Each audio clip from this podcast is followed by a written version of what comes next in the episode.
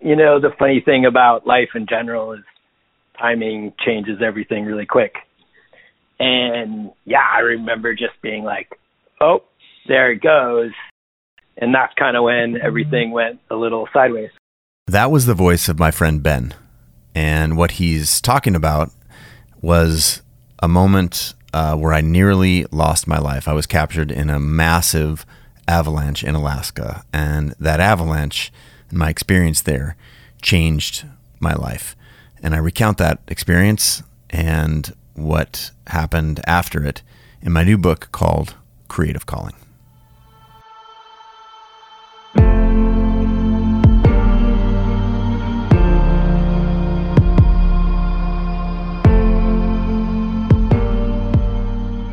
Wake up call. Despite all my experience and extensive backcountry and avalanche training, I had butterflies. It had been storming in Alaska for days now. The snow was measured in feet, not inches. Then we'd had a break in the weather and we were going to take it. Would the conditions hold? With the owner of one of the top heli-skiing operations in the world as our guide and a cadre of some of the world's best skiers, we were setting out to capture some epic photographs. The images we created that day would serve as ads for Nike, as magazine covers, and in editorial spreads for the top action sports magazines. Once we'd started out, my jitters evaporated. The conditions were perfect, and the athletes swept down steep, untouched mountain faces. They leapt off cliffs, cornices, and snowy spines with grace and power. The pictures flowed as easily as the snow under our skis. I'll never forget one particular peak. The helicopter touched down on a knife like ridge, and the guide hopped out and shoveled out a small flat area so that the three other athletes and I had a place to gather atop the ridge. As the chopper pulled away, we were left perched atop the snowy peak in silence with 2,000 vertical feet of fresh snow below us. With avalanche precaution protocols complete and an agreement on the route of descent, the first athlete dropped onto the face of the mountain my camera shutter blazed as she ripped one turn and then another, and finally a third before dropping out of sight behind a snowy spine and descending to the valley floor below.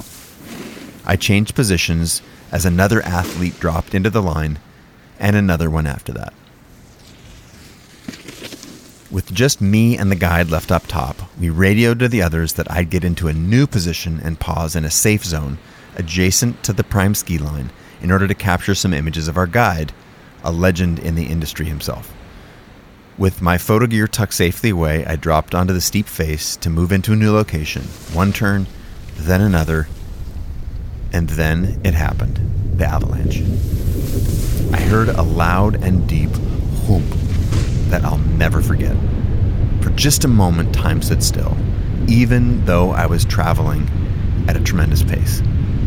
Then I was in what avalanche survivors call the white room named after the color of the snow. But it's not white to the victim, it's pitch black as you're pulled under the surface of the sliding snow. Tumbling blind swept along with a million tons of snow and Volkswagen sized chunks of ice, slowly at first, then 20, 30, 40 miles an hour. Footage of avalanches can make them appear deceptively slow, like a gentle white tide just sweeping in from above. No, that's not how it goes. When you're in an avalanche, everything is obliterated in an instant. You can have all the training and take every precaution, you're still extraordinarily vulnerable to the power of an avalanche.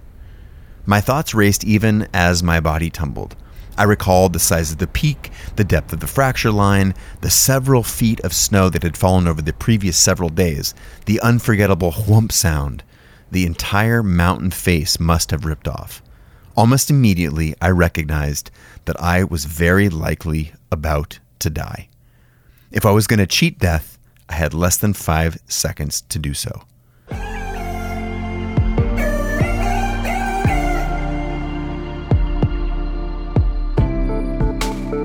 Was actually quite fun skiing when I did it, um, which was only minutes before when you did it.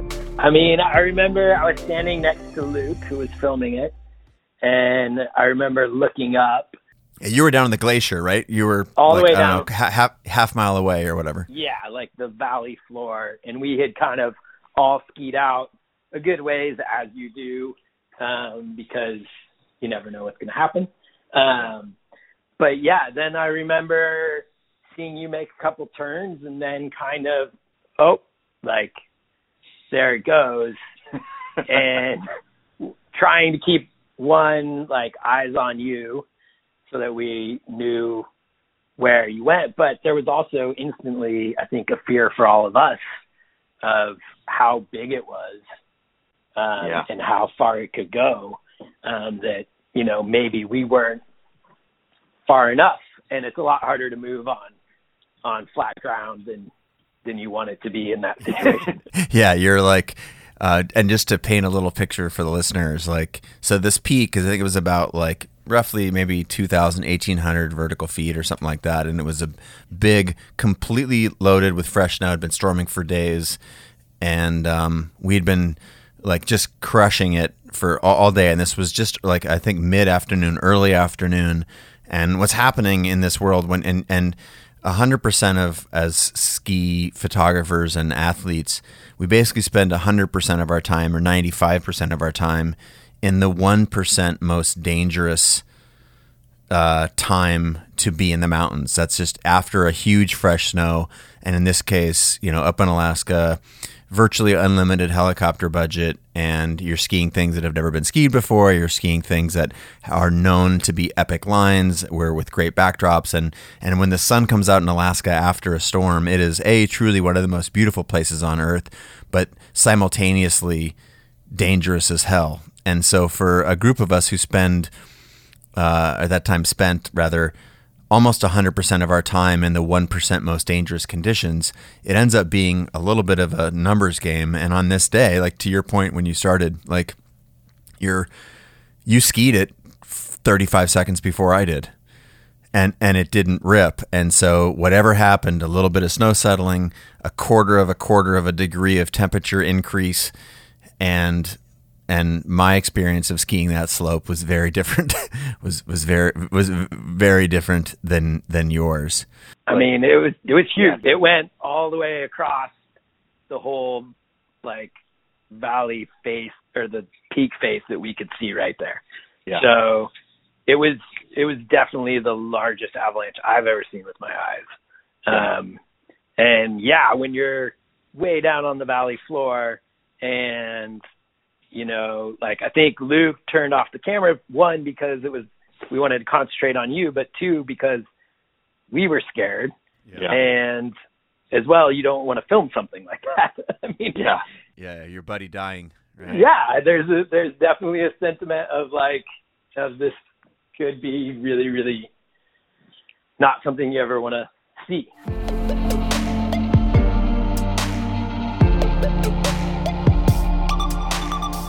Through a blend of skiing techniques and avalanche survival protocols, a good bit of luck, and an adrenaline rush that produced some superhuman strength that's still really hard for me to explain, I escaped with my life intact. Thankfully, no one else was caught in the slide, and my injuries were minor. The one thing the avalanche did obliterate that day was my complacency. So often, a new call sounds at a turning point in our lives in an ideal world, we'd spur reflection and, and shake ourselves out of comfortable old routines by way of a Vipassana retreat or some solo road trip with a, a blank journal and a nice cup of coffee to reevaluate our priorities and set a new challenge. But if we don't choose this in the normal course of events, we might just get flung down a mountainside, narrowly avoiding death. That can work too. I think one like after you've been through something like that so quick and so intense and there was kind of a real feeling of we need to get out of here Yeah. in that valley. Um Yeah.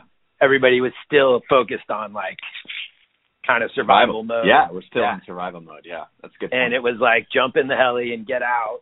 But yeah, then then again, I think the the the reason that we didn't really dwell on it or even talk about it more was we had couple more more days. Yeah. Of of uh of being in that same element and I think everybody was focusing on keeping their head in the right spot. Um, but I wish we had. Yeah. yeah. Right? Like I wish I wish that there was that that we had taken the time to to really kind of decipher through it because that's that's part of getting better around those experiences. That night of the avalanche, I lay awake and thought for hours. Only five years earlier, I hadn't even been a photographer. And now it seemed as if my career was at its peak. But at the moment when it all was nearly taken from me, I had felt so small and so self centered. As successful as my life might have appeared to others, living my dream, I knew I could create orders of magnitude more impact if I became willing to take real risks again. I learned my craft. I'd surpassed my 10,000 hours of training. I'd built a great career as a photographer, but I was still playing it safe because I wasn't listening to the call inside me. I'd become complacent. Sure, I was willing to risk my life. I mean, the case in point, putting myself on a snow loaded slope in Alaska for some photographs. But coming so close to death in pursuit of an extraordinary photo, it forced me to recognize that I craved more than success in commercial photography. I wanted to create extraordinary impact. The next step on my path would be to embrace my unique, curious, adventurous, weird self in all of my imperfection and work to help others achieve their biggest dreams. Every period of creative growth in my life before this had coincided with a risk. Abandoning the security of medical school and taking my grandfather's camera to Europe, moving to Steamboat Springs to try action sports photography. The moment I'd experienced success, however, I'd started to shy away from risk almost immediately. Before, the only thing at stake had been a life I didn't want. Now, though, I had things to lose. I had security, a career, a community. If I wanted to stand out, I'd have to be willing to ante up again the things that I'd gained and more. Now, developing as a creator meant accepting the possibility of making something people didn't like or saying something that people didn't want to hear. It would be much easier to keep my head down, make my clients happy, and keep cashing checks until I was too old to hold a camera steady or until my luck turned, as it almost had that morning in Alaska. Lying in bed that night with the cold of the day still in my bones, I realized that the prospect of taking some genuine creative risks in my career had seemed a whole lot scarier before I had faced down a massive wall of snow in that avalanche. Your life has two big arcs. The first is about acquisition, acquiring knowledge about yourself and the world, figuring out how to meet your own needs. What am I going to do to make a living? Will I get married? Will I buy a house or have kids? The second arc is about contribution. You start thinking about how you can serve others and make a lasting impression on the world. We take and then we give. This avalanche sparked a major transition for me. It expanded my circle of awareness from simply meeting my own needs to extending my contribution to the world. I started thinking about ways I could pass on this gift that I'd been given the gift of creative expression. How might I inspire and empower others to pursue their own creative aspirations. This tectonic shift in my thinking ultimately led to writing my blog, sharing online behind the scenes videos, building a worldwide community for creators, developing the best camera app, and eventually building Creative Live. It all started on that slope in Alaska. As we move through life, it's really easy to see how really big events, the births of our kids, a diagnosis, even the loss of a job or a close call with death, how those moments grab our attention and focus to take stock. But in reality, the call that we're meant to heed, the wake up call, it's always right there for us if we're just willing to listen a little more carefully.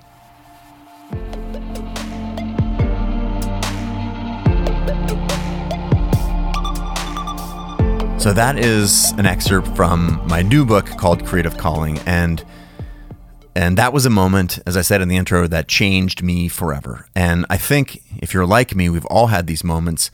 Um, of course, it's it's convenient or easy to look at these moments as these near-death experiences, or where, where trauma happens to us, or um, where something very, very inconvenient. We can look back and say, "Wow, that was a defining moment for me." And I share this only because Well, because of two things. One, it was a defining moment for me, and what it helped me realize was despite all the external validation that I had of becoming a successful photographer and pursuing my dreams, and that I was still leaving something on the table, that there was still a calling inside me that I had not answered. And why am I sharing this story is really simple.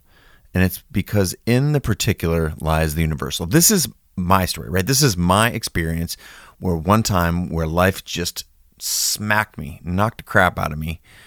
And what it helped me do is pay attention. And by pay attention, I don't mean it casually. I mean, like, where are you putting your attention? And so when we say in the particular lies the universal, what does that mean?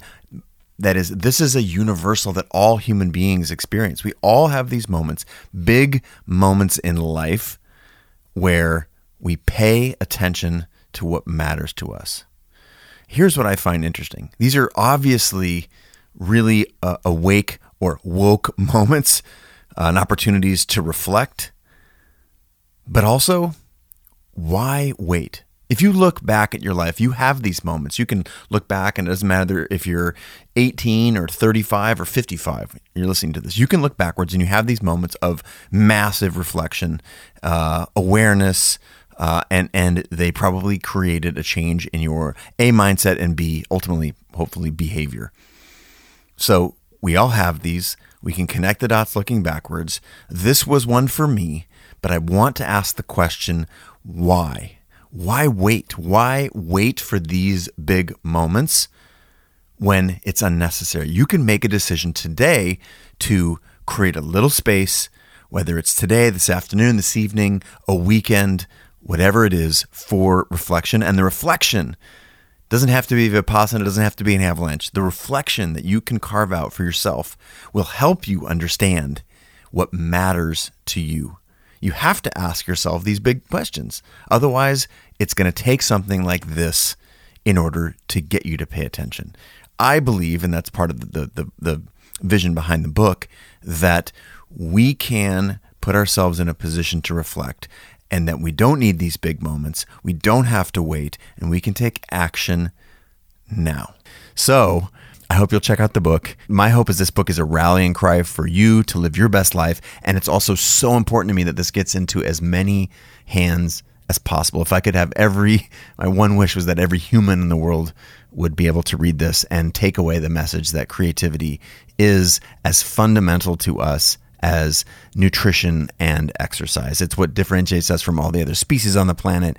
And not only is creating small things in small ways important, like photographs and dinner and writing computer code and building businesses, but it's also the muscle that we use when we're doing that is the same muscle that helps us create the arc of our lives.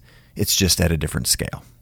So pre-orders mean all the world to me. If you uh, are willing to order the book, please do so. Uh, send me a screenshot or a DM or an IM or some sort of on social. I'll give you a shout out, and it would mean the world to me.